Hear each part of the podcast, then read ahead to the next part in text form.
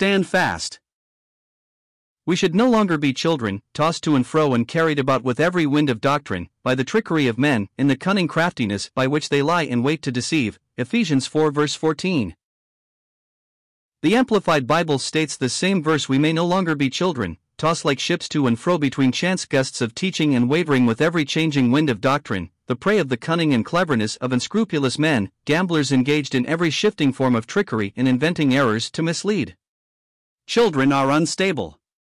They are gullible and many times believe every story they are told. In the day and age in which we are living, erroneous teachings are running rampant, even among evangelical circles. The Christian who is not well grounded and anchored in the Word of God will be tossed around and will find it increasingly easy to compromise on truths in the Word of God that once held a prominent place in his heart and conscience. It becomes almost an act of humility to think, if Dr. So and so teaches this, who am I to withstand him? Six different times in his epistles, Paul warns the Christians to stand fast. Rather than being tossed like ships, we are to be anchored fast to the Word of God. Rather than being blown by the wind, we are to remain steadfast to the truths of Scripture. 1. Stand fast in the faith. Watch, stand fast in the faith, be brave, be strong. 1 Corinthians 16, verse 13. The faith represents the basic teachings of the gospel and the Word of God, which confirm our personal faith in Christ and our steadfast hope in God's salvation. On these basic principles, we must stand firm. There is no room for compromise with those who say they are evangelical, yet teach the doctrines of good works, keeping the sacraments and church membership as meritorious acts essential for acceptance before God. Do not consider every point of doctrine an open question. Matters of faith, doctrines for which you have a clear revelation of God, are to be considered settled, and, as among Christians, no longer matters of dispute. See, Hodge, the basic doctrines of salvation can never be compromised. They are the pillars of the truth for which we must stand. 2. Stand fast in the liberty of Christ. Stand fast, therefore, in the liberty by which Christ has made us free, and do not be entangled again with a yoke of bondage. Galatians 5 verse 1.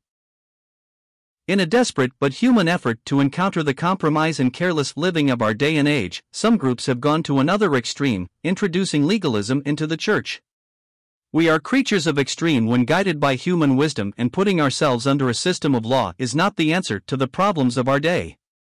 We have been set free from legal bondage so that we might be free to serve Christ in the Spirit. The believer now walks in a place that was never known before. He is down here in this world, but he is neither without law nor yet under law, but is subject to the Lord Jesus Christ, and so is brought into glorious liberty. Liberty, of course, not to do the will of the natural man, not to obey the dictates of the flesh, but liberty to glorify God, to adorn the doctrines of Christ by a holy, triumphant life as he passes through this scene. This is the liberty into which Christ has brought us, and now to go back to some legalistic system such as those prevailing in Christendom today, is to become entangled again with the yoke of bondage. H. Ironside 3. Stand fast in the unity of the gospel. Only let your conduct be worthy of the gospel of Christ, so that whether I come and see you or am absent, I may hear of your affairs, that you stand fast in one spirit, with one mind striving together for the faith of the gospel. Phil 127. God has established a unity in the church which in Ephesians is referred to as the unity of the Spirit, and we are exhorted to keep this unity. This passage in Philippians makes it clear how we can stand fast in this unity. It is not by compromising the truth so that we all might seem to believe the same thing. It is not by social activities so that we might appear to be one big, happy family. It is by striving together for the faith of the gospel. The word striving or contending is from the Greek word from which we get our English word athlete. To this is added the word together. The thought is of a team, like a football team, or a regiment of soldiers, who together contend in a desperate struggle. They must have one spirit and one soul, and, though there may be many persons, they work together as one. In Zephaniah 3 verse 9 we are exhorted to serve him with one accord or with one shoulder. G. Christopher Willis, we have in many cases lost the fellowship of the unity of the Spirit because we have lost the objective of serving together in the defense and propagation of the gospel. 4. Stand fast in the hope of his coming. For our citizenship is in heaven, from which we also eagerly wait for the Saviour, the Lord Jesus Christ. Therefore, my beloved and longed for, my joy and crown, so stand fast in the Lord, beloved. Phil 3 20, 4 1. Seeing our citizenship is in heaven and we look for the Savior to come and take us there, the believing hope and prospect of eternal life should engage us to be steady, even, and constant in our Christian course.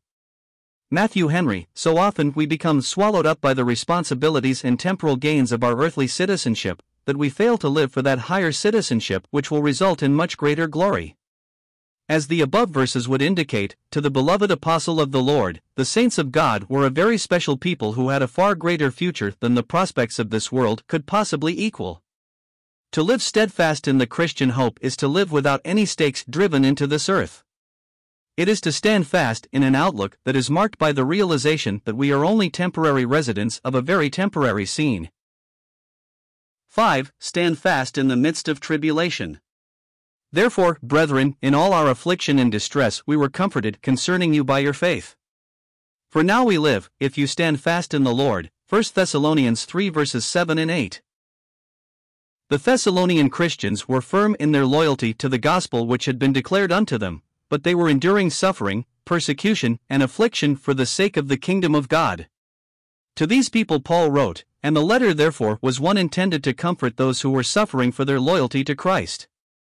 G. Campbell Morgan, it is commendable when Christians are willing to stand firm for the gospel no matter what kind of reproach they may have to endure. The ridicule of the gospel message is growing stronger and stronger in our days. It will cost more to be faithful to the truth of the gospel message, but we have many examples in past centuries of those who stood firm and faithfully preached the gospel message in all of its New Testament purity. May we be found among them as the end of this age of grace draws near. 6. Stand fast in the traditions of Holy Scripture. Therefore, brethren, stand fast and hold the traditions which you were taught, whether by word or our epistle. 2 Thessalonians 2 verse 15. Often we come across articles in our day that criticize so called brethren tradition. One cannot be sure exactly what this term includes, but it seems to infer that among the assemblies we are holding truths that are merely traditional and have no scriptural basis for our present times. Certainly, any traditions that do not have any scriptural basis ought to be carefully examined. On the other hand, we ought not to discard the traditions that we have been taught. Many of them are directly based upon scriptural teaching, and others have come about as a result of carefully examining the scriptures in times past. In fact, many of these truths were practiced under much personal tribulation. Since the New Testament itself is almost 2,000 years old, there is a real sense in which all that we believe is tradition. The truths that are taught in the New Testament were practiced by the early church, and these truths have been passed on century after century by godly teachers who continue to practice them. We do not throw out truths because they are old or because they were taught in the 19th century. In fact, we are exhorted here to stand fast in these traditions and we dare not let them slip away. Without them, we will not be teaching the truths of New Testament antiquity, which form the whole basis of our faith and the foundation of all New Testament church principles. There is no doubt that we are facing days ahead that will be filled with tremendous changes. As these changes take place, we need special ability and power to stand fast and not be swept away with the current tide of thinking. It has always been true that the Christian must learn to swim against the tide. This is never easy, in fact, it can be agonizing at times. As Paul brings his letter to the Romans to a close, the Spirit of God gives us a tremendous promise in regard to standing fast. Who are you to judge another's servant? To his own master he stands or falls. Indeed, he will be made to stand, for God is able to make him stand. Romans 14 verse 4. The Lord is mighty, and he is able to support us and make us stand. The tide is strong, but the master is stronger, for God is able and he will make us stand. The secret of standing fast is being much on our knees before God. Without him, we cannot do it.